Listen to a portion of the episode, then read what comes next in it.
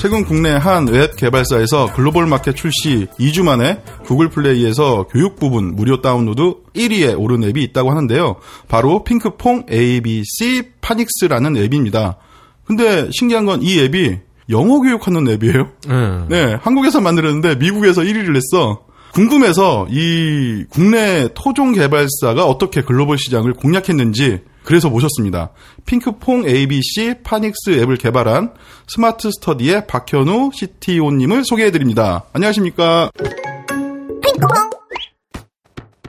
네, 안녕하세요. 스마트 스터디의 박현우입니다. 소개해 주실 때는 CTO라고 하셨는데 사실 회사에서는 직급 같은 걸 안 불러서 별명을 부르고 있거든요. 근데 별명이 매생이라서 여기서 지금 매생이라고 불릴지 박현우라고 불릴지 뭐 선택해서 해주시면 될 것 같습니다. 어, 근데 왜 매생이라는 별명을 또 아, 그러니까 얻으셨어요? 원래 별명이 따로 있었는데 그 네. 별명이 너무 부르기 힘들었는데 뭔데요? 그제 외모랑 관련된 거라서 좀 별명이 초딩 수준이야. 예, 원래 이렇게 부르기 쉽고 그러니까 네. 좀 잘나 보이는 별명을 회사에서 쓰면 안 돼요. 저희끼리. 아, 그래요? 예, 상대 뭐 외모를 비하하거나 이런 별명이 되게 네. 좋고요. 그래서 저는 이제 수염이 좀 있어서 그 매생이라는 별명을 가지게 됐습니다.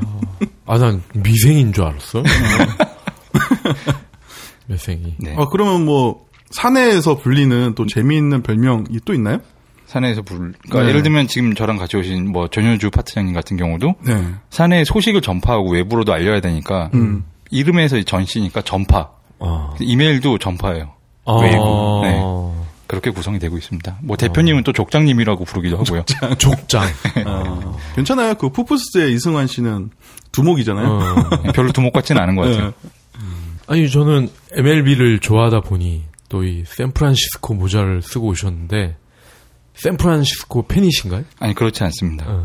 그이 모자가 저희 계열사의 모자이기 때문에 어? 계열사? 그 사실 저희 계열 저희 회사가 이제 삼성 출판사의 자회사고 네. 삼성 출판사의 자회사 중에는 아트박스라든지 네. 혹은 뭐 FNF라든지 그런 의류 브랜드도 포함이 돼 있거든요. 음, FNF요? 네, 그래서 제가 이 모자를 30% 싸게 살 수 있기 때문에 쓰고 온 거지. 제가 특별히 이 팀의 팬이라서 쓰고 온 건 아닙니다. 어. 아, 큰 의미가 오해가 오해가. 있습니다. 예. 아, 아, 그럼 혹시 그 MLB 그 정품인가요? 네, 정품입니다. 택, 택 보여드릴까요? 네. 오, 그래요? 아, 아니, 그러면 그 MLB 상표를 그 FNF? 네. 거기서 수입을. 라이센싱 한 거죠. 아, 그게 삼성 출판사 거였어요? FNF요. 어. 네. 삼성 출판사가 아니라 야, 아, 산으로 간다. 대화가. 아니 그럼 또 궁금한 게 삼성 출판사하고 삼성하고 관계가 있어요? 어, 그렇게 생각하고 입사하신 분도 있다고 들었어요. 아니, 왜 우리 회사는 저기, 뭐, 물놀이 거기 못 가지? 그러면서. 어, 에버랜드 싸게 갈 줄 알았는데. 네. 음, 입사하고 나서 아- 아셨다고. 예. 관계가 없습니다. 뭔지 좀 슬프네요. 음. 아유, 되게 긴장도 안 하시고 바로 그냥 초반부터 이렇게 터트려 주시니까 좀 좋네요. 기대가 됩니다. 자, 일단 그러면은 삼성 출판사와 스마트 스터디 잠깐 그 관계를 말씀하셨는데 네. 친근하게 좀 설명을 해 주시죠. 삼성 출판사는 이제 60년이 넘은 전통적인 이제 한국의 대형 출판사 중에 하나고요. 제가 알기로는 출판사를 전문으로 하는 업체 중에서는 가장 가장 큰 업체 중에 하나로 알고 있어요. 근데 출판사 시장이 점점 작아지고 모바일 이제 앱이라든지 모바일 서비스가 확대되는데 사실 그렇게 되면 점점 출판에로서 얻을 수 있는 그런 이- 이득이라든지 시장 자체는 점점 작아지잖아요. 그래서 삼성 출판사 원래 내부에서 아 우리도 그 모바일 앱이라든지 전자책이라든지 이런 서비스를 만들어 봐야겠다 그렇게 생각을 했어요. 근데 사실은 이제 삼성 출판사라는 이름을 걸고 사람을 뽑으면은 사실은 이렇게 전문 편집자라든지 디자이너들은 잘 뽑을 수가 있지만 이제 앱을 만든다던가 웹 서비스를 할 수 있는 사람들은 잘 뽑기가 어렵잖아요.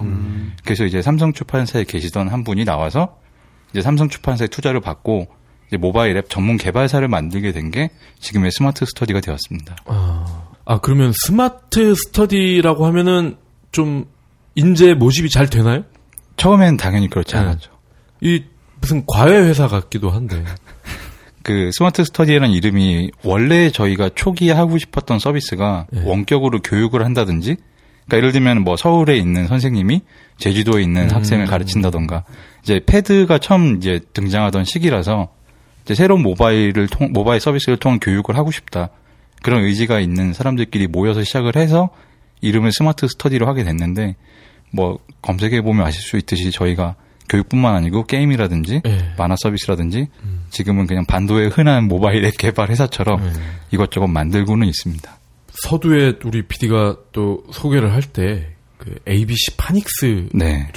얘기를 했어요. 이게 구글 스토어 교육 부분 1위를 네. 했다고 했는데 어떤 앱이죠? 좀 소개를 해주시죠. 그 제목에서 이렇게 약간 유추할 수가 있는데요.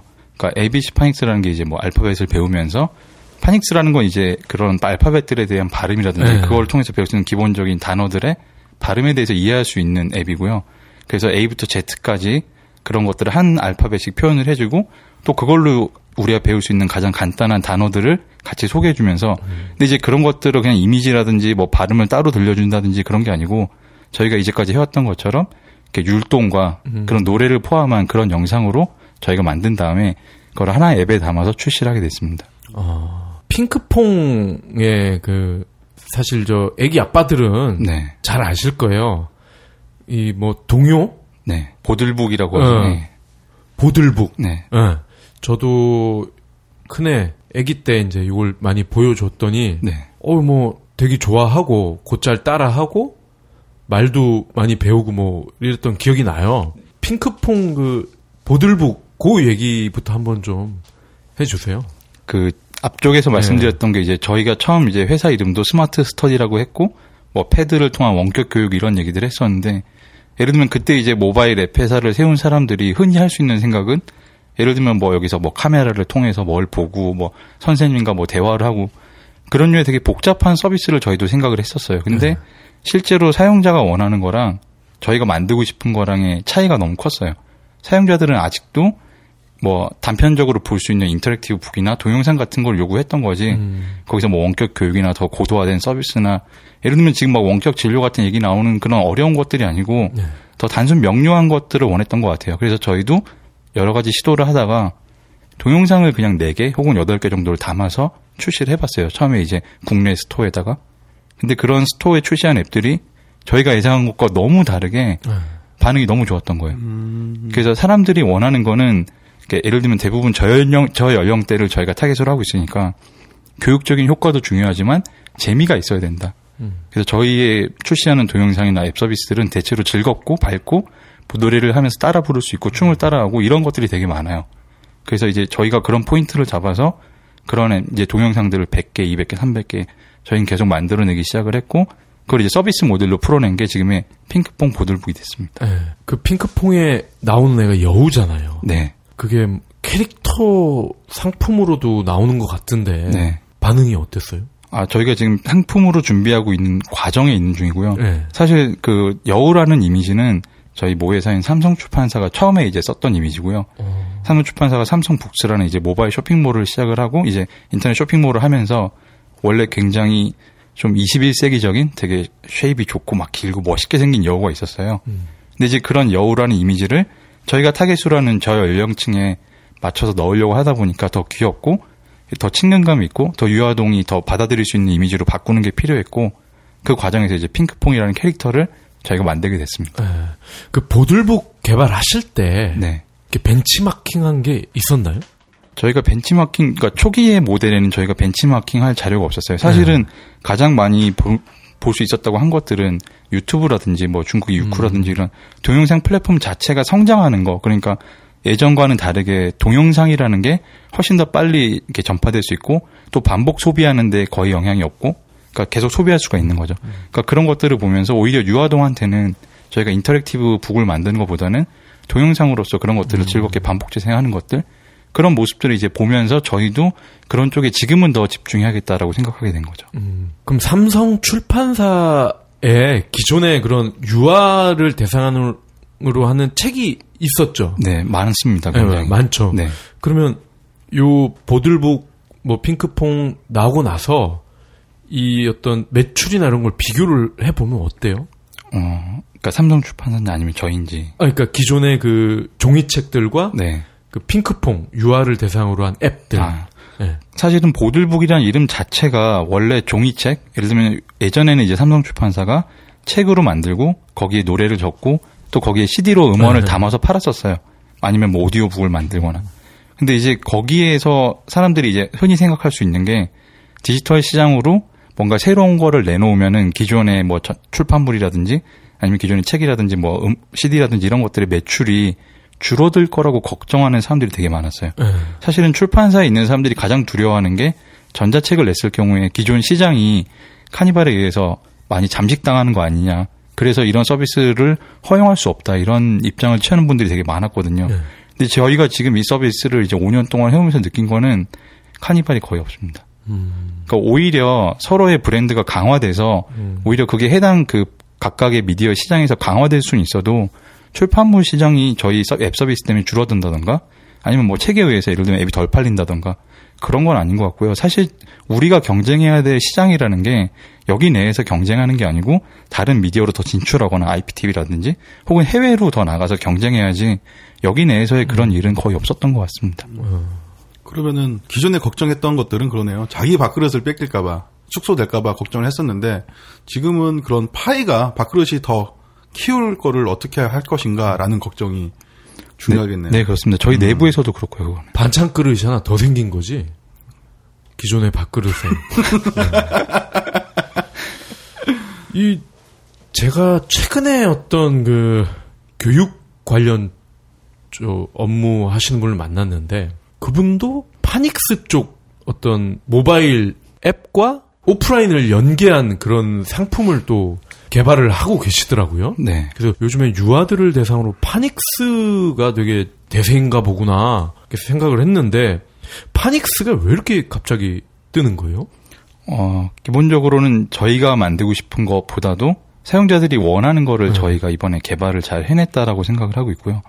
파닉스라는 거는 기본적으로 이, 이 기본적인 이제 발음에 대한 기초적인 어떻게 하면 발음을 하는가에 대한 방식을 알려주는 게 이제 파닉스다 보니까 음.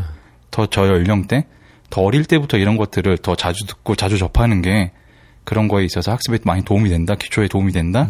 이렇게 생각을 해서 저희가 그 연령대를 잘 타겟팅해서 콘텐츠를 만들었기 때문에 성공했다고 알고 있고요. 또첫 번째로 말씀하셨던 뭐 오프라인 콘텐츠라든지 오프라인 다른 도구들 포함해서 교육하는 것들에 대해서 저희도 이제 교육에 있어서는 예를 들면 보고 만지고 뭐 듣고 이런 것들 때문에 저희가 보들북이라는 이름도 사실은 보고 듣고 이거에 따라서 만든 이름인 것처럼 사실은 다양한 매체를 통해서 학습을 하는 게 중요하다고 생각을 하고 있어서 저희도 이제 오프라인 상품이라든지 책이라든지 이런 거랑 결합해서 앞으로 핑크퐁 보들북 시리즈를 더 강화하려고 준비를 하고 있습니다. 이 PD는 아들이 6살이잖아요. 네, 그렇죠. 그 파닉스에 대해서 들어봤어요?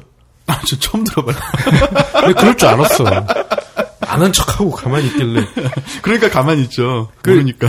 자, 그러면은 그 ABC 파닉스가 구글 플레이, 그것도 미국 구글에서 1위를 한 비결이 있을 것 같아요. 그 사실은 파닉스를 배우는 사실 방식은 이제까지 여러 가지가 있었다고 생각을 해요. 뭐 저희 세대에 따르면은 뭐 테이프를 들어서 다시 반복해서 듣기를 한다던가 찍찍이 같은 걸로 뭐 CD를 통해서 듣는다던가 그런 게 있었다면은 사실은 그런 류의 반복적인 학습이 사실은 굉장히 지겨워요. 아, 저희가 늘 생각을 하는 게 학습은 재미가 없다예요. 학습을 재미있게 만들려고 하는 대부분의 시도는 거의 다 실패를 했거든요. 저희가 깨달은 거는 학습을 재미있게 만드는 게 아니고 그냥 원래 재미있는 거 안에 교육적인 요소를 넣는 게 차라리 낫다. 예를 들면 노래 안에 파닉스를 배울 수 있도록 예를 들면 A를 배운다고 하면은 A가 들어가 있는 단어들로 그걸 노래를 만들고 그 노래 속에서 그런 A의 발음에 대해서 자연스럽게 친숙해질 수 있는 사실 A라는 발음이 굉장히 많이 변하잖아요. 어디에 위치하냐에 네. 따라서 그런 것들을 되게 자연스럽게 계속 받아들이게끔 만드는 게 중요하고 그래서 저희가 원래 열심히 잘했던 뭐 노래와 율동 그다음에 재미있는 뭐 캐릭터들이 나와서 춤추는 모습들과 함께 노래를 같이 담아서 기본적으로 A에 대해서 예를 들면 파닉스의 그 발음에 대해서 이해할 수 있는 걸 넣고 그 뒤에는 해당 알파벳을 또 따라 쓰거나 혹은 뭐 게임을 하거나 이런 요소를 또 추가적으로 넣어서 반복적인 학습이 결국에는 학습에서 되게 중요한 부분 중에 하나인데 그런 것들을 덜 지겹게 하도록 유도를 했고요. 그게 기존에 있던 예를 들면은 A라는 글자가 써 있고 그걸 누르면은 에 혹은 뭐 A 이렇게 나왔던 앱들이랑 비교를 했을 때 훨씬 더 재미있게 반복 학습을 할 수 있지 않았나 그렇게 생각해 봅니다. 어, 그러면 미국에서 만든 앱조차도 그런 식으로 나왔었단 말이에요? A 대부분- 누르면 에 나오고 A 나오고 대부분의 앱들이 재미가 없어요. 아, 그래요? 예, 교육 시장에 있는 앱들은. 어, 뜻밖이네. 아, 근데 매생이님께서 말씀하셨, 어, 매생이라고 아니, 아니, 좀 괜찮습니다. 네. 네. 근데 좀 발산의 전환이라는 점을 좀 느꼈던 게 뭐냐면, 재미없는 것을 재미있게 만드는 음. 것보다 재미있는 그런 요소에 뭐 학습을 더한다. 그러니까 그동안은 되게 바꿔서 생각을 했었거든요. 옛날에 뭐 에듀 게임? 음. 뭐 이런 것들도 한, 한 3년 전 되게 예, 예. 불풍이었잖아요. 근데 뭐 오래 가지 못했던 것들이. 그래서 그런 게 아닐까? 또 그런 그 생각도. 반복 지루함 하니까 또 과거가 생각이 나네. 또 우리 때도 영어를 네. 공부를 할 때 보통은 중학교 때 처음 영어를 접했거든요. 저희 시절에는 그랬죠. 어, 그래서 빽빽이라고 아시나요? 빽빽이? 깜지. 깜지라고도 하죠. 똑같은 단어 막 수십 번씩 써가지고 뭐 시커멓게 해가지고 하얀데 보이면 막 맞고 막 그랬잖아요. 그런 거. 있었고. 큰 틀에서는 저는 여전히 변하지 않았다고 생각해요. 반복이라는 거는 지금 학습을 시작하는 친구들, 어린애들도 반복은 계속되고 있는데, 근데 그 반복 형태가 이제 저희 때는 정말로 따라서 베껴 쓰기, 그러니까 왜 해야 되는지 맥락을 이해하지 못하고 무조건 따라 써야 되는 거잖아요. 근데 그런 것들을 더 많이 알려주고 그 과정에서 더 재미있는 것들을 넣으려고 하는 것 같아요. 근데 처음에 말씀해 주신 것처럼 그런 어떤 교육적인 거를 게임에 잘 겸- 접목시켜 보고자 이런 요소들이 되게 많았죠. 예를 들면 뭐 한자를 배우는 게임이었다든지 뭐 그런 것들이 있었는데 그런 시도들의 대부분의 문제는 학습에 있어서 우리가 교육을 한다는 거는 그거를 통한 학습의 결과가 나와야 돼요. 그러니까 더 내가 이 학습을 했으므로 뭔가 발전된 게 있어야 되고 새롭게 안 게 있어야 되고 그걸 통해서 다음 거를 배울 수 있는 어떤 그런 스텝이 나와야 되는데 대부분의 에듀테인먼트라고 불렸던 것들은 그게 정말로 그냥 그 시점에 즐기고 그냥 사라지는 것들이 대부분 많았어요. 그러니까 그런 것들에 대한 고민을 저희는 삼성出版사에 있는 편집자들하고 컨텐츠를 같이 만들고 또 저희 내부에 있는 편집자들하고 또 같이 만들고. 그러니까 애초에 교육을 하고 싶어서 오신 분들이 즐거운 것들을 만들고 있는 거예요. 그래서 저는 다른 곳에서 만든 컨텐츠랑은 그 부분에서는 차이가 있다고 말씀드릴 수 있을 것 같아요. 아니 ABC 파닉스를 처음 딱 듣고서 저는 그게 생각이 났어. 안동 강고등어. 응? 안동 강고등어. 왜요? 그 강고등어 코치 말고 어. 고등어가 제일 맛있는 데가 안동이라고. 음. 근데 안동은 바다가 없어. 그러니까 우리나라의 대표적인 내륙 지방이에요. 음. 안동이.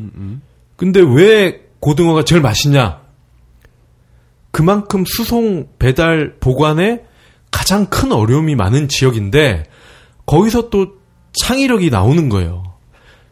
그러니까 소금을 언제 어떻게 얼마나 쳐서 어디에 보관을 해야 오래 먹을 수가 있다라는 빅데이터가 안동에 제일 많았다는 거죠. 어, 그래요? 근데 마찬가지로 이 미국 구글 플레이에서 1위를 했잖아요. 네.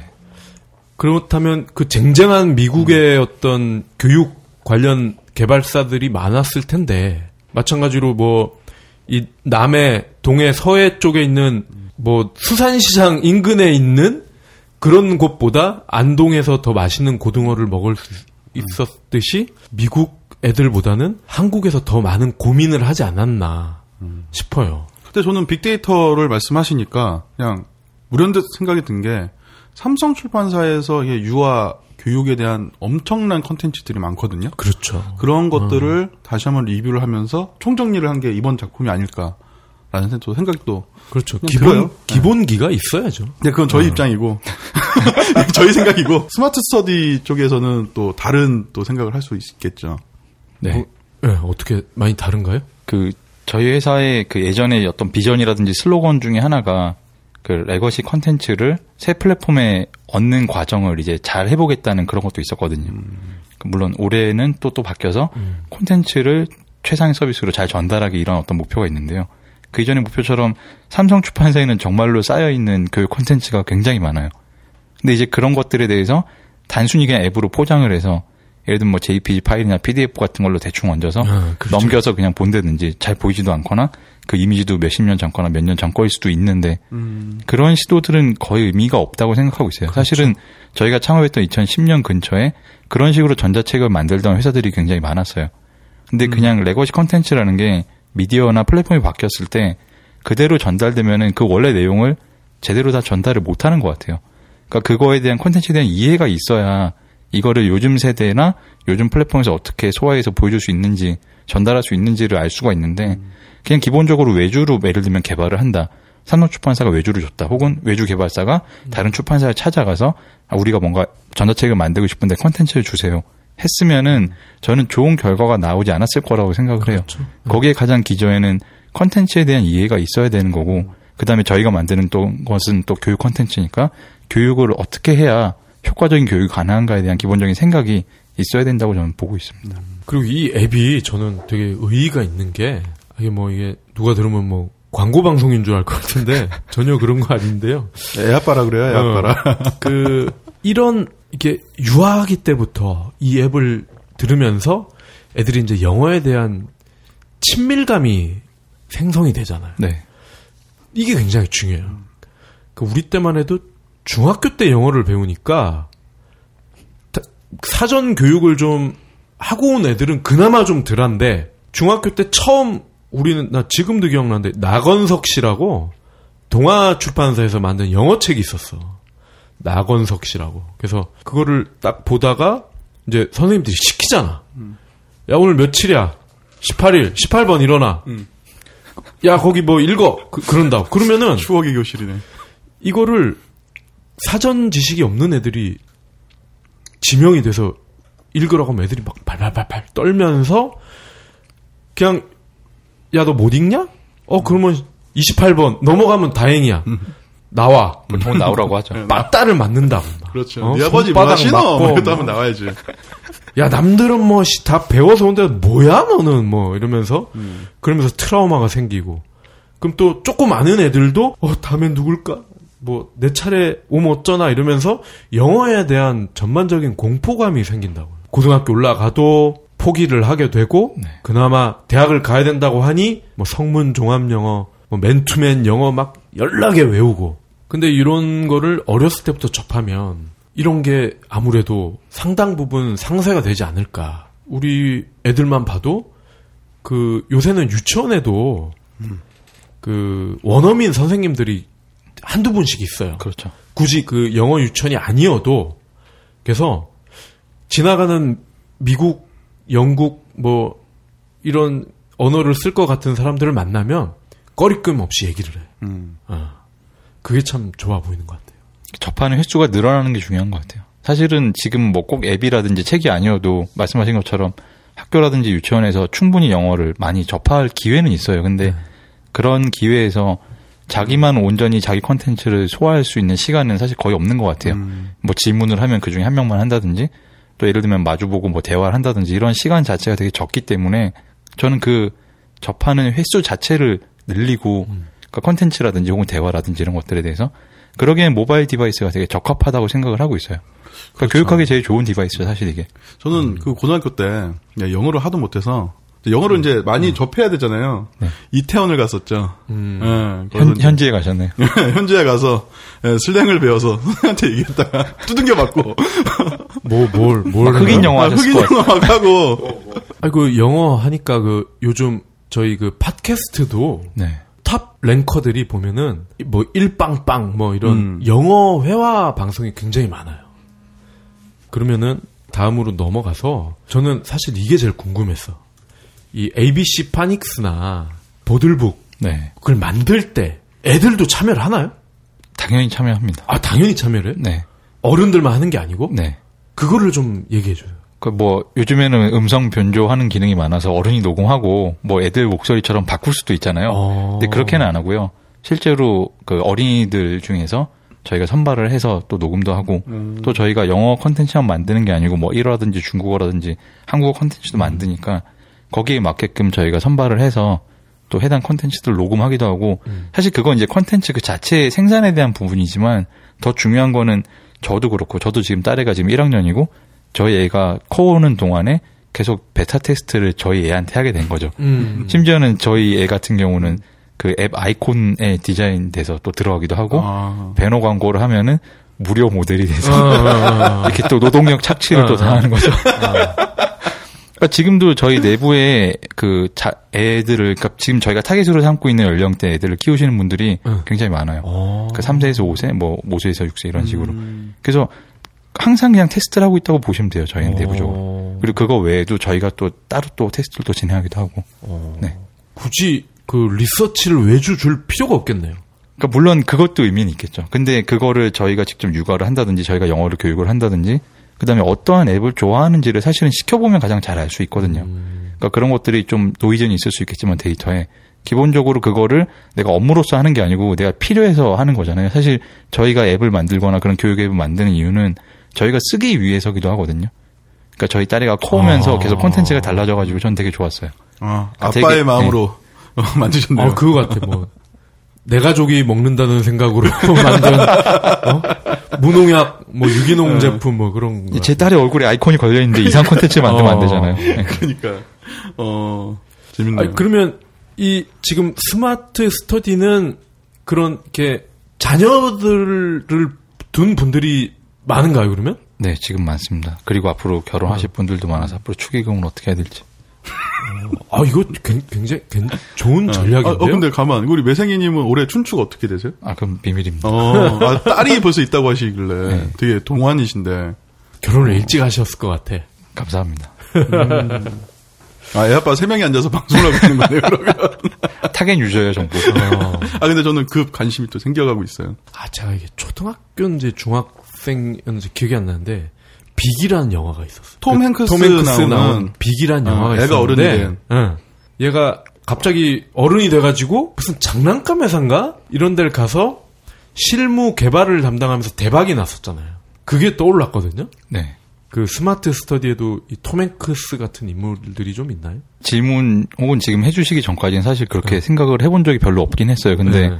지금 이 질문을 듣고 나서 생각을 해보니까 저희 회사에 있어요. 근데 어. 한두 분이 아닌 것 같아요. 어. 좀 곤란할 정도로 어. 그러니까 연령대가 낮지는 않으신데 음. 많다고 하면 또 그분이 화내실 거니까 컨텐츠를 만드시는 분들 중에 정말로 아동 같은 분들이 있어요. 음. 또 본인이 또 스스로 내가 나이는 많지만 정신 연령으로는 제일 어리잖아 이렇게 직접 말하시는 뭐 음. 포도님이라든지 뭐 채짱님이라든지 그런 분들이 있는데 그분들이 정말로 일하시는 모습이라든지 그러니까 자기도 모르게 그런 유아 동요를 만들면서 헤드폰을 끼고 네. 누가 쳐다보는지도 몰라요. 그냥 계속 머리를 흔들고 어. 계속 그걸 따라 부르고 자기가 직접 예를 들면 애니메이션을 그리거나 콘티는 그릴 수 있지만 직접 플래시 애니메이션이나 영상을 만들 수는 없잖아요. 그러면은 영상은 그냥 찍어요 자기가 춤을 추면서. 그러니까 그 춤이 사실은 저희의 지금 보돌북이라든지 핑크퐁 만들게 된 가장 첫 번째 소스거든요. 그게. 어. 그럼 그런 것들로 자기가 표현하고 싶은 게 되게 많은데 내가 아동이 돼서 표현하고 싶은 게 너무 많은데 그거를 표현하지 못해서 막 어쩔 줄 몰라 하시는 어. 지금 빅이라는 거 말씀하시니까 왠지 그분들이 그런 역할을 담당하고 있지 않나 그렇게 생각됩니다. 아, 그 한번 조사해 보세요. 그 타임머신 타고 왔는지.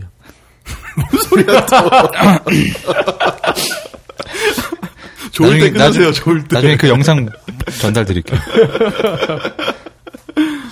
아, 자녀분들이 그 베타 테스트 대상이다. 네. 음. 그럼 최종 진짜 베타 테스트를 하실 때 혹시 네. 뭐 유치원이나 뭐 이런 쪽이랑 연계를 하시나요?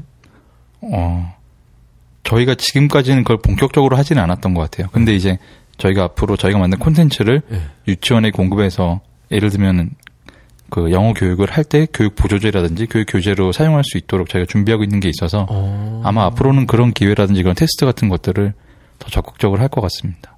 아, 교재로 사용을 하신다고요? 네, 저희가 뭐 핑크퐁 잉글리시라 그래가지고 네. 그런 거 이제 영어 교육을 위한 교재로 더 확대해서 핑크퐁 캐릭터가 들어가 있고 저희가 이제까지 만들었던 동영상이라든지 그런 교육 콘텐츠들을 담아서 유치원에서 사용할 수 있도록 사실은 그런 시장이 이제 이미 국내에 좀 많이 있었어요. 근데 이제 네. 그런 교육 콘텐츠들이 이제 몇 년 전에 만들어진 것들이고 또 저희가 이제 그 시장에 한번 또 진출해 보려고 합니다. 아, 반응이 좋으면 유치원을 하셔도 되겠네. 그 서초 서초동 맞죠? 괜찮을 것 같은데. 자, 일단 교재까지. 네, 모- 안 그러면 모회사랑 싸워야 돼요. 모회사가 이미 하고 있어서. Fong ABC Phonics.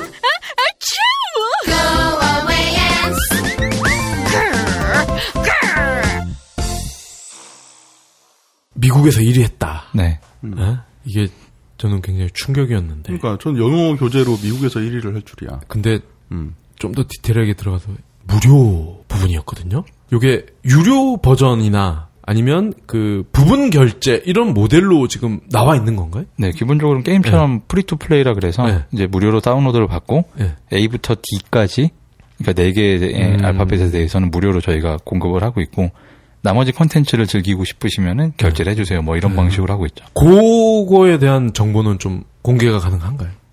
어, 무료는 1인데 네. 유료는 몇이다. 라든지 저희가 뭐 앱이 따로 있는 건 네. 아니고 이제 네. 거기에서 이제 결제를 하셔서 이제 컨텐츠를 사용하시는 분들이 있기 때문에 네.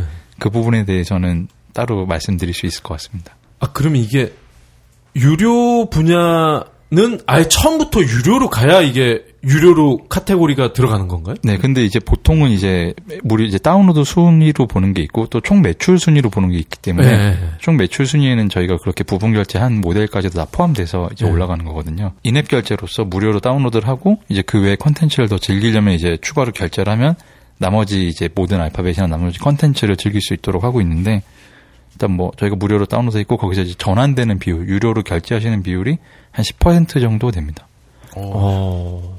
어 10%면 그래도 되게 높은 편 아닌가요? 그렇죠. 어. 그게 이제 다른 게임들에 비해서 이제 보통 이제 ARPU라든지 뭐 이런 표현들을 하는데 그 높은 이유는 타겟 유저에 맞게끔 저희가 설계를 했고 일단 기본적으로 교육 카테고리 들어와서 앱을 listing하고 보는 분들은 뭔가 내가 여기서 뭔가를 다운로드 하겠다 사겠다 이런 의지를 갖고 들어오신 네, 분들이라 네. 음. 기본적으로 게임에서의 전환율에 비해서 좀 더 높을 수는 있을 것 같습니다. 그러니까 저는 보통 이렇게 카테고리 순위를 보면 그렇거든요. 유료건 무료건 이건 크게 상관이 없어요. 결국은 최대 매출 카테고리에서 음. ranker가 누가 되느냐가 되게 중요한 것 같은데. 그 핑크퐁 때도 10%는 제가. 겪어보니까 그 떡밥이 이제 몇 개 있으면은 애- 애들 때문에라도 이걸 결제를 하게 되더라고요. 네. 그러니까 애가 A부터 D까지 되게 재밌게 즐겼다고 하면 나머지 건 전부 다 그러니까요. 풀리는 거죠. 예. 음. 아니 그 저는 이 스마트 스터디를 이제 떠올릴 때 아 과연 이 기업의 장기 플랜은 뭘까? 그러니까 지금이야 뭐 앱 뭐 영어 교육 앱 뭐 이제 곧 얘기하겠지만 게임 네. 까지인데 장기 플랜은 뭘까? 저만의 생각이긴 한데 어떤 유아를 포함한 아- 아니면 궁극적으로는 성인까지 어떤 영화 영어든 뭐 중국어든 일어든 월스트리트 저널 같은 그런 종합 어학 교육 업체 또 한 모델이지 않을까? 혹시 스마트 스터디 쪽은 어떻게 생각하시는지? 그게 해마다 바뀌는 것 같아요. 해마다. 네. 처음에는 당연히 정말 22세기나 21세기를 지향하는 새로운 교육 방법을 선도하는 기업 이런 걸로 시작을 했지만 그 뒤에는 많이 달라졌죠. 앞서서 말씀드린 것처럼 저희가 콘텐츠를 잘 만들고 잘 서비스하는 게 저희 모토가 된 것처럼 저희는 이제 앞으로도 계속 양질의 콘텐츠를 만드는 종합 미디어 그룹이 되고 싶다 이제 이런 생각이 있는 거죠. 그러니까 지금은 저연령층을 공략하고 있지만 그게 이제 저희가 게임 같은 경우에는 지금 초등학생이라든지 조금 더 더 높은 연령층을 지금 저희가 타겟으로 삼고 있고 앞으로 그건 더 넓어질 수는 있을 것 같아요. 근데 기본적으로 달라지지 않는 거는 저희가 뭐 하나의 카테고리를 공략을 해서 뭐 한탕 치고 빠져서 뭐 회사를 팔거나 그런 모델을 추구하고 있는 건 아니고요. 좋은 콘텐츠를 잘 만들면 잘 팔려요, 어쨌든. 근데 그거를 파는 과정이나 만드는 과정에서 뭐 외주가 발생된다든지 혹은 뭐 그런 것들을 역할을 지나치게 나눠서 하게 되면은 좋은 콘텐츠를 새로운 플랫폼이 나왔을 때 잘 옮긴다던가 잘 전달할 수 있는 기술이 다음 세대로 이어지는 것 같진 않아요. 근데 저희는 그런 기술이라든지 콘텐츠라든지 제작 기술, 뭐 전달 기술 이런 걸 다 포함을 해서 저희가 잘 전달하고 싶은 게 있으면은 그거를 잘 전달할 수 있고 그다음에 그 내용을 잘 만들 수 있는 종합 미디어 그룹 그렇게 표현하는 게 가장 맞을 것 같습니다. 그 서점에 가면은 네. 그 어학 코너 가면은 왜 성인용 책인데 그 그림 왜 이렇게 되게 못 그리는 사람이 그린 것 같은데 뭐 walk 뭐 eat 해가지고 그림 위주로 이렇게 나온 게 있잖아요. 근데 이게 책이 세 권이야. 그런 그런 거 혹시 보셨어요?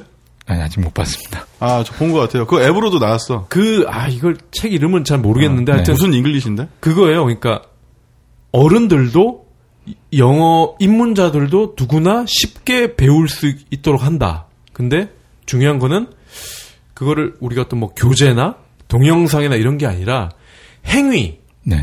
인간의 움직임의 행위를 보고서 이거를 뭐 그 원신들이 왜 뭐 미국 갑자기 떨어져 가지고 뭐 말 배우고 이럴 때뭐뭐 테레비 보고 막 그런 것처럼 이 책만 보고 행위를 같이 하면서 영어를 배운다 뭐 이런 컨셉이거든요. 새로운 발상이네요. 예. 근데 그 책을 아마 이 스마트 스터디에서 앱 버전으로 최적화를 시키면은 성인들 대상으로도 아, 훌륭한 교재가 될 것 같아요. 그거 앱으로 나왔어요. 그러니까 그게 아까 또 네, 같은 원리로. 지적을 하신 게 그거잖아. 그러니까 이거를 단순히 버전만 바꾸는 작업이라는 거지. 근데 그건 안 된다는 거죠. 항상 최적화를 시키는 게 중요한 건데. 네. 새 플랫폼이 나오면은 분명히 새로운 기능들이 있어요. 예를 들면 음. 뭐 스마트 TV가 새로 나오면은 거기에 카메라도 달려 있고 뭐 리모컨도 사용하는 음. 방식이 다르고 아이폰엔 뭐 예를 들면 동작 인식 기능이 있다든지 이런 것들이 있는데 이거를 한 부분만 보고 요 기능을 활성화해서 뭔가 해야겠다라고 생각을 하면은 사실 그냥 일회성으로 그냥 지나가는 그런 서비스밖에 안 나오는 것 같아요. 근데 좀 전에 말씀하신 그런 콘텐츠의 경우도 어떤 플랫폼에서 하게 되느냐. 예를 들면 뭐 스마트 TV로도 할 수 있고 모바일 앱으로도 할 수 있고 혹은 뭐, 뭐 시계로도 할 수가 있는 거잖아요. 거기에 맞게끔 바꿔서 전달하는 게 되게 중요한 부분인 것 같아요. 그거는 콘텐츠랑 그 플랫폼에 대한 이해가 다 필요한 거죠. 그거는 음, IPO 계획은 없으신가요? 좀 뭐 난데없는 질문이긴 한데 IPO라는 거는 저희는 항상 염두에 두고 있다고 그냥 말씀드릴 수 있을 것 같아요. 어, 그래요? 네, 어, 어 전혀 없, 없다고는. 네 그렇진 않죠. 어, 그 기본적으로 모든 주식회사가 삼고 있는 것 중에 하나니까요. 네. 미리 알려주세요. 혹시. 네. 잘 전망이 밝아서 그 개인 투자자 입장에서 되게 관심이 큰 회사인 것 같아요. 빈말이라도 감사합니다. 아, 이 빈말 아니고 진짜 최적화를 시키는 능력이 뛰어난 회사는 뭘 해도 잘하기 때문에 그래서 이제 게임으로 이제 네. 질문을 또 옮겨갈게요. 핑크퐁 리듬 파티라는 교육 게임이 있죠. 좀 기능성 게임. 네, 뭐 어느 네. 쪽에 탈을 썼는지는 잘 네. 모르겠어요. 교육에 탈을 쓴 게임인지 게임의 탈을 쓴 교육인지 는 모르겠는데 저희 같은 회사가 양쪽을 다 하고 있으니까 네. 가능했던 앱인 것 같아요. 네. 그리고 젤리킹 하고 타마고. 네, 타마고 몬스터즈라고. 예, 요거는 그냥 일반적인 모바일 게임이랑 비슷한 거죠. 네, 그렇습니다. 예. 리듬 파티 도대체 어떤 게임이길래 이게 기능성이 있다고? 그 예. 예를 들면은 기본적인 뭐 리듬 파티라는 이름에서 유추할 수 있는 것처럼 리듬 게임이에요. 기본적으로는. 그러니까 보통의 뭐 청소년 DD, DDR 같은 청, 예, 청소년들이 즐겨하는 뭐, 뭐, 이지2DJ라든지 그런 것처럼 뭐 화면에 날아, 그 떨어지는 노트를 따라서 입력을 하면 뭐 점수가 체크되는 그런 류인데 보통은 이제 뭐 거기 EDM이라든지 그런 신나고 뭔가 좀 더 즐거운 음악들이 들어갈 수가 있는데 저희는 거기에 저희가 만든 유아동 용- 동영상을 넣어서 어. 리듬 게임을 만들었어요. 어. 그러니까 그 더 어린 연령의 친구들이 할 수 있게끔 노트도 어. 양쪽에서 그러니까 두 개, 두 개로만 나오고 음. 막 노트가 뭐 10개씩 나오면 아이들이 즐길 수가 없으니까 그렇죠. 그래서 그렇게 한번 저희만 시도할 수 있는 그런 작품이라고 생각을 해서 한번 시도했던 겁니다. 젤리킹은요? 젤리킹은 이제 기본적으로 그 퍼즐 platformer 중에 하나인데요.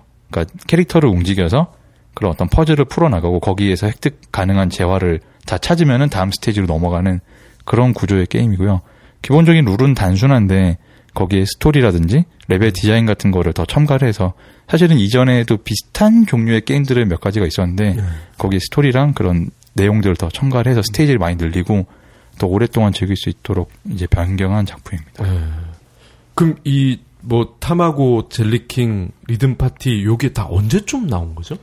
그 시기는 사실은 되게 다양하고 네. 또 재미있는 것 중에 하나는 그게 처음 출시됐던 것과 실제로 인기가 있어서 많은 사용자가 유입된 거는 되게 많이 떨어져 있어요. 그러니까 대표적으로 젤리킹 같은 경우에는 저희가 올해 초에 이제 출시를 했는데 갑자기 사용자가 늘어난 거는 이제 7월부터거든요. 그러니까 사실 그 기간 동안에 유저가 아예 안 늘고 있던 건 아닌데 아주 조금씩 늘고 있었어요. 근데 이제 그 지표를 보다 보니까 한번 들어온 사용자의 체류 시간이 어느 정도 되고 재방문율이 높다는 걸 알면서 아 이 게임은 지금 현재는 마케팅이 좀 부족한 것 같다. 유입 자체가 좀 모자른 거지.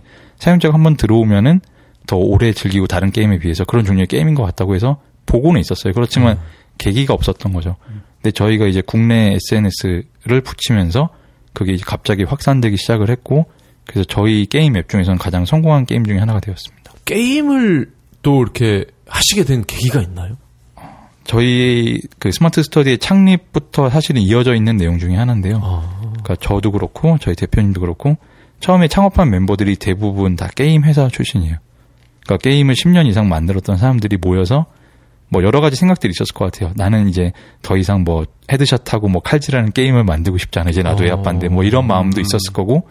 예를 들면은 조금 더 다음 세대에 더 약간 더 가치 있는 게임이 무가치하다는 건 아니지만 좀더 다른 형태로서 내가 잘할 수 있는 걸 가지고 뭘 해보고 싶어.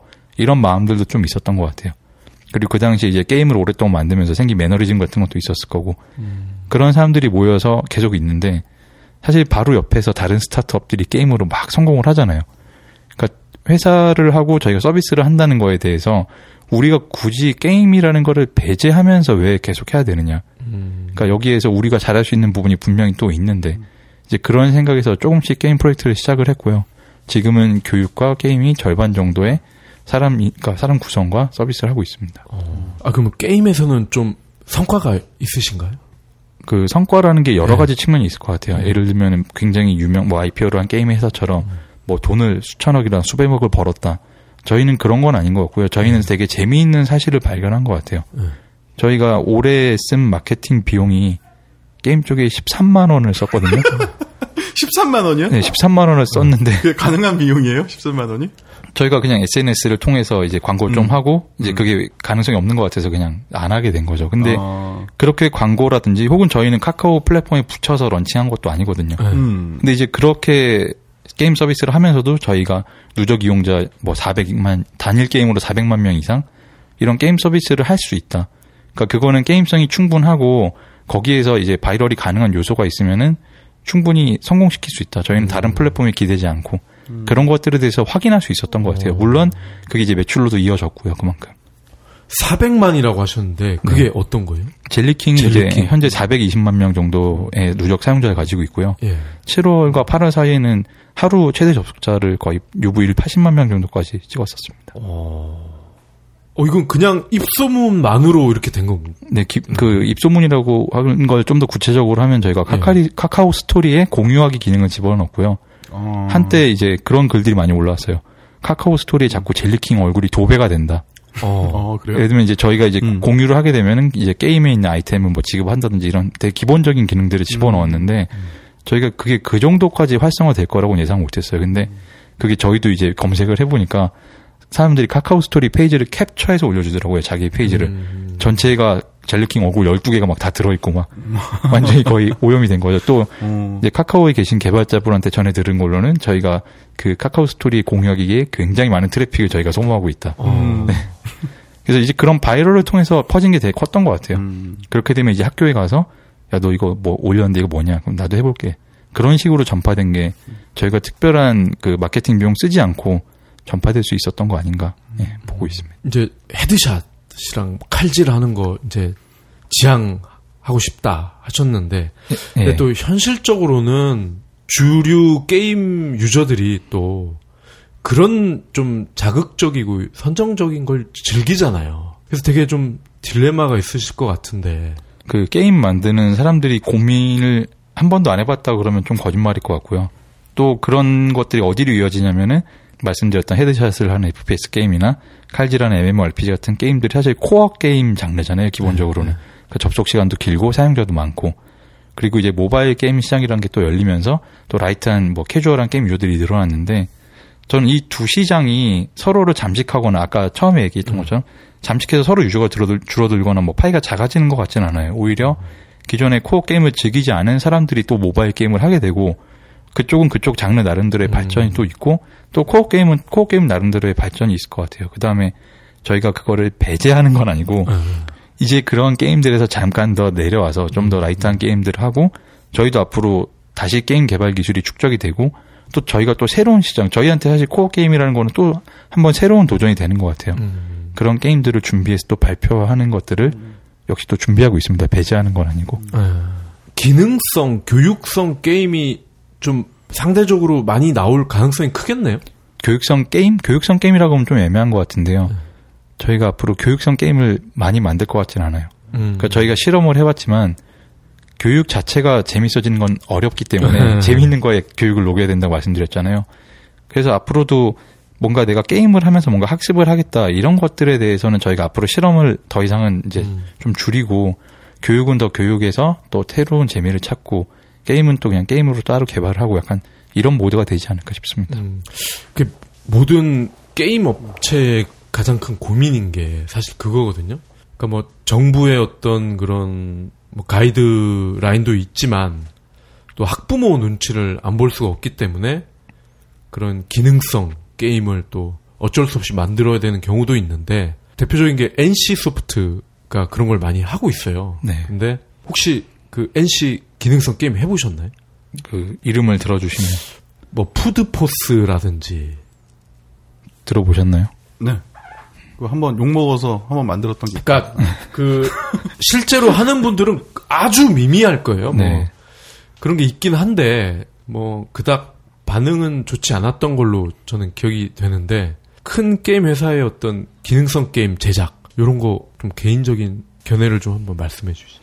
그 큰 회사들은 뭐 조직이 규모에 걸맞게 어른의 사정이라는 게 또 있더라고요. 큰 회사들만이 가지고 있는 또 정부가 요구하거나 법적으로 요구하는 부분들이 있을 것 같은데 저희는 아직까지 이제 그런 거에 대한 고민을 할 정도로 규모가 있지는 않아서 그거에 대해서 뭐라고 말씀드리기는 좀 어려운 것 같은데 만약에 그런 일을 하게 되더라도 그게 일종의 흉내라든지 뭐 예를 들면 이런 일을 어쩔 수 없이 해야 되니까 코스프레성으로 한다든지 이런 거는 좀 배제하고 이왕 할 거면은 거기에도 저희의 의미나 뜻을 담아서 만들게 되지 않을까. 또 그들은 또 그들 나름대로의 사정이 있으니까 또 다른 부분이 있겠지만 저희는 앞으로는 그렇게 할 것 같습니다.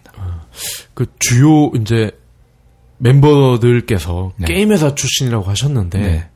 그럼 지금 그 여전히 그쪽에 있는 분들이랑 교류가 있을 거 아니에요? 네, 항상 있다고 봅니다. 부러워하실 것 같기도 한데요. 저희를요 아니면 저희가 네, 그쪽을요. 그 기존 업체에서 어, 그런 분들도 이- 계시긴 계실 거예요. 왜냐면은 게임 회사에 게임이 좋아서 이제 입사를 했지만 만들다 보면 또 달라지는 부분도 있으니까 다른 부분으로 서비스에서 성공한다든지 이런 거를 요구하시는 뭐 원하는 분들은 저희가 이제 망하지 않고 아직까지 이어지고 있으니까 아 저러한 사업을 해도 돈을 벌고 이제 사업을 유지하고 또 원하는 거를 만들어 나갈 수 있구나라는 거를 옆에서 보셨을 것 같아요. 네. 저는 그런 분들이 더 많은 도전을 하시- 해주시면 좋을 것 같고요. 네. 아직까지도 저는 시장의 파이 자체가 되게 작은 것 같아요. 소비자가 요구하는 건 되게 많은데 이 시장에 뛰어들어서 사실 저는 게임 개발하시는 분들이 가장 멀티미디어에 강한 개발자 분들이라고 생각을 해요. 기획자분들도 그렇고 디자이너도 그렇고 그런 분들이 다른 시장으로 진출을 해서 더 많은 시도를 해주시는 게 이 시장의 파이가 더 커지고 더 양질의 컨텐츠가 많이 나온다고 생각을 하고 있어요. 근데 예전에는 더 무서웠을 것 같아요. 이 시장이 잘 될지 어느 정도 크기를 가지고 있는지 어떤 가능성을 가지고 있는지 전혀 모르니까. 근데 저희는 이제 나와서 아직까지 생존을 하고 있고 뭐 투자를 받아서 먹고 사는 게 아니고 저희가 만든 거를 팔아서 먹고 살고 또 그 돈으로 더 좋은 콘텐츠를 만드는데 재투자를 하고 있으니까 게임 업계에 계시거나 또 그런 류의 멀티미디어 쪽에 강하신 분들이 나오셔서 교육뿐만이 아니고 다른 분야에도 많이 진출을 하시면 좋을 것 같습니다. 지인분들이 네. 그 이제 기존 업체에 계시던 분들이 좀 자리 좀 만들어줘 뭐 이러지 않으세요? 많이 그러실 것 같은데. 그 저는 원래 이제 회사에 처음 입사를 했을 때 뭐 저 저를 뭐 꼭 회사가 제, 제가 회사를 대표하는 건 아니지만은 이제 저 같은 경우에는 이전에 게임 회사에서는 늘 이제 막내로 있었기 때문에 음. 이제 거기 계신 분들은 현업에서 떠나신 분들도 많고 어, 또 재직 중에 뭐 이제 다른 업종으로 또 변경하신 분들도 있고 그래가지고 아직까지 그런 청탁은 많지 않은 것 같습니다. 어, 자 그러면 이 아주 어려운 질문 하나 드릴게요. 네, 사실 쉽, 쉽긴 한데 대답하기가 어려운 건데 글로벌 기업이나 네. 국내 대기업에서 인수 제의가 있었습니까? 되게, 되게 청문회 같아. 일단 그냥 사실을 말씀드리면은 저희는 이제 작년 8월에 그 넥슨의 지주회사인 NXC로부터 투자를 받았고요. 예. 그렇죠. 그래서 그걸로 일단 설명을 다 드릴 수 있지 않을까 싶습니다. 어, 투자 말고 인수, M&A. 뭐 사실은 제안해 주시면 되게 좋을 것 같아요. 네. 저희가 이제까지 뭐 있었다 이런 거는 말씀드리긴 좀 어려운 것 같고. 와, 네. 아, 그럼 추측은 가능하네요. 아, 예, 왜 이런 질문을 드리냐면은 네. 국내 대기업이나 뭐 소프트웨어든 하드웨어든 회사를 보면 미국의 구글이나 페이스북처럼 정말 뛰어난 어떤 기업, 뭐 벤처든 뭐 중견이든 이런 M&A 시도나 결과가 굉장히 미흡해요. 그러니까 충분히 그러니까 뭐 큰 회사가 작은 회사를 먹는다 이런 게 아니라 정말 어 이거는 국가와 기업의 시너지 효과가 날 거라고 판단이 되는 프로젝트라면 이거를 좀 원활하게 서로 뭐 부둥켜 안고 이런 게 있어야 되는데 우리나라는 유독 경직돼 있는 것 같아요.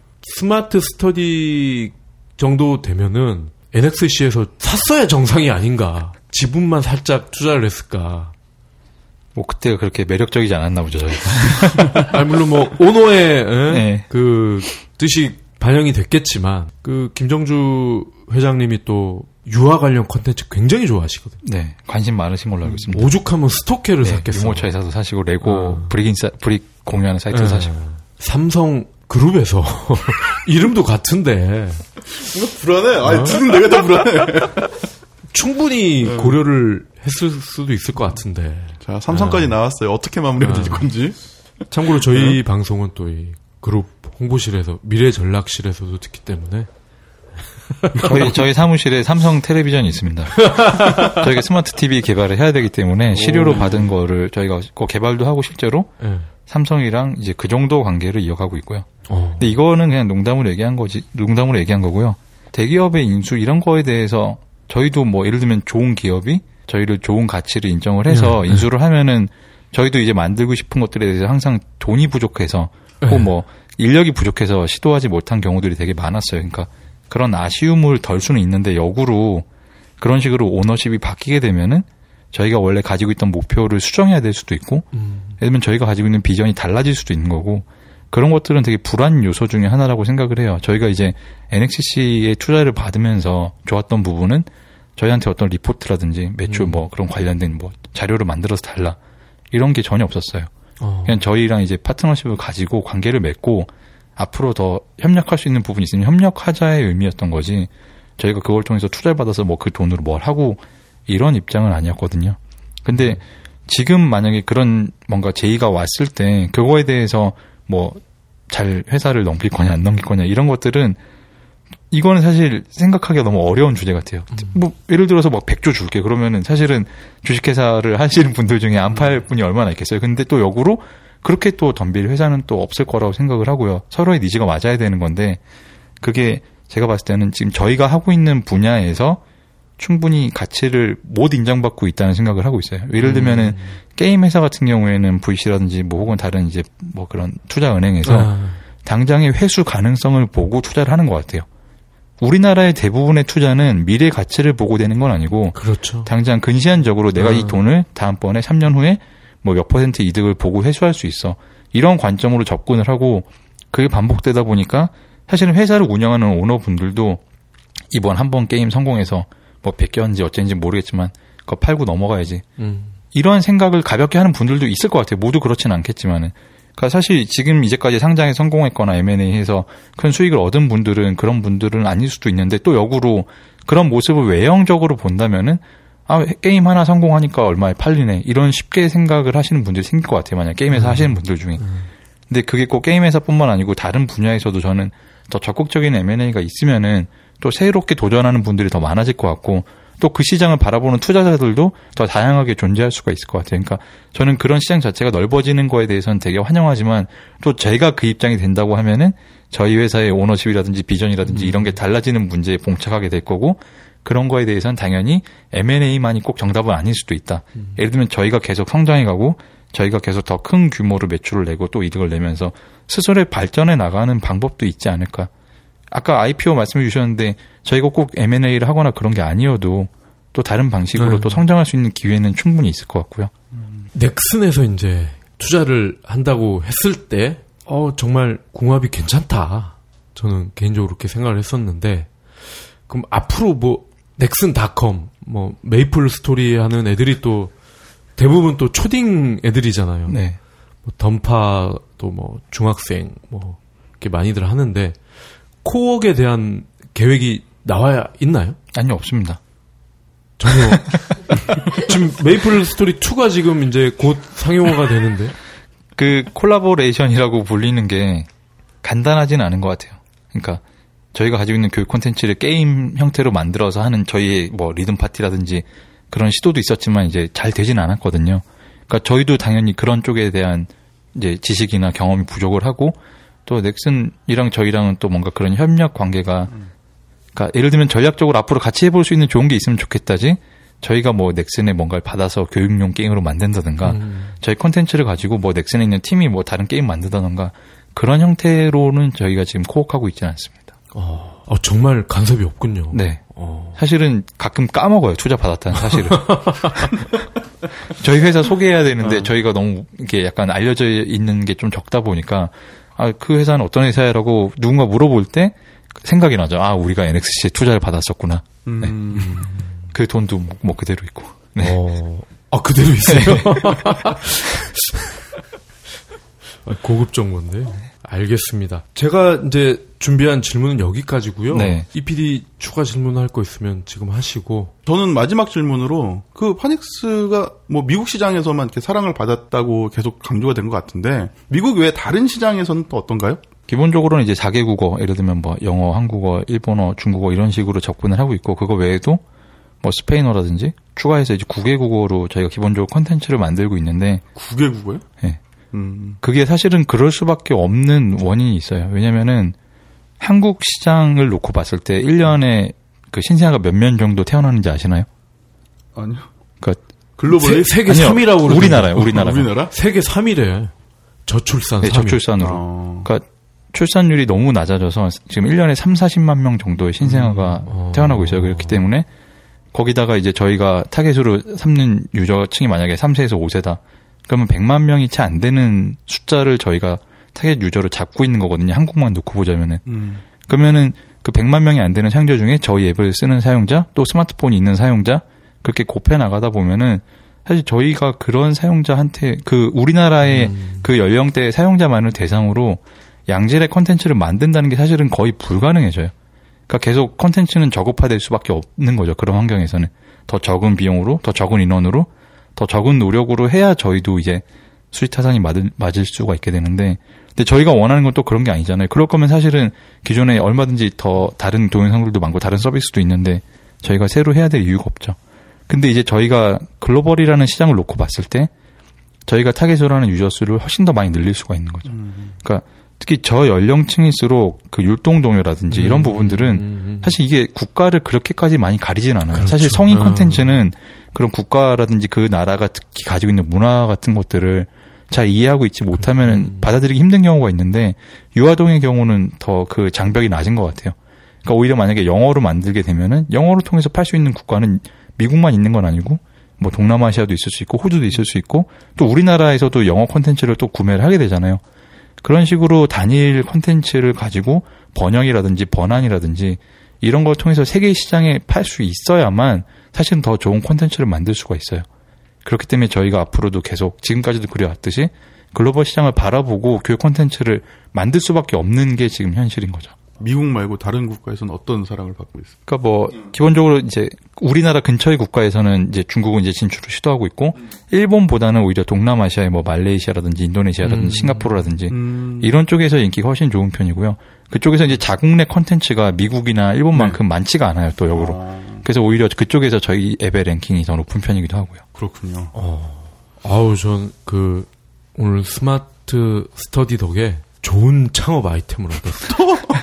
아, 이거 아, 대박이야. 이거 늘 하시는 멘트인가 보네요. 이, 이거 대박이야, 이거.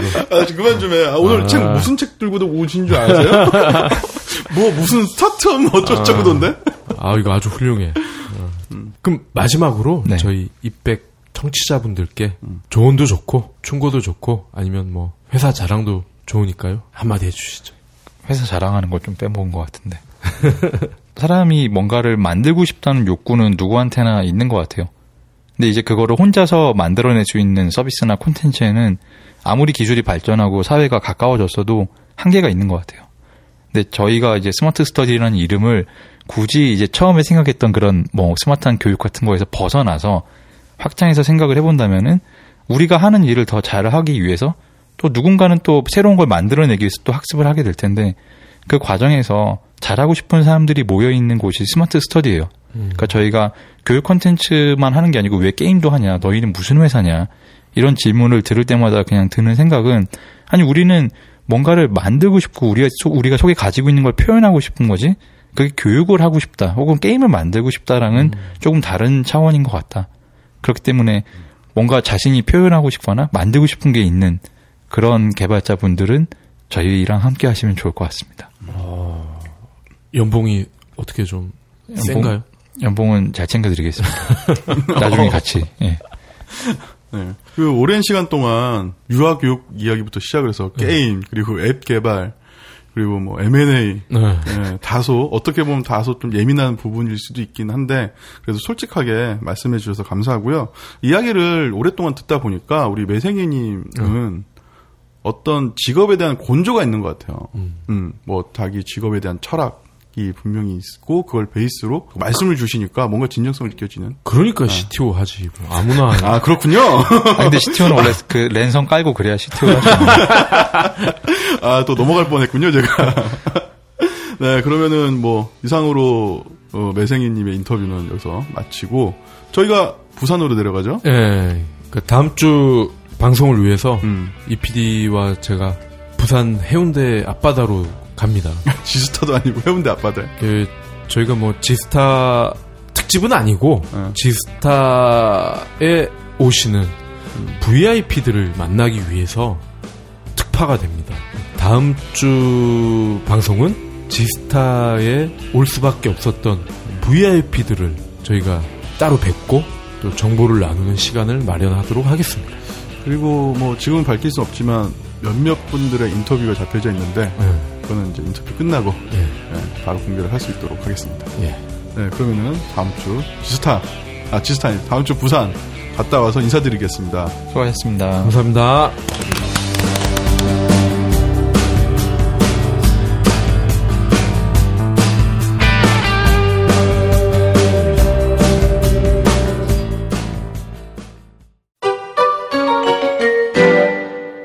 IMC 플러스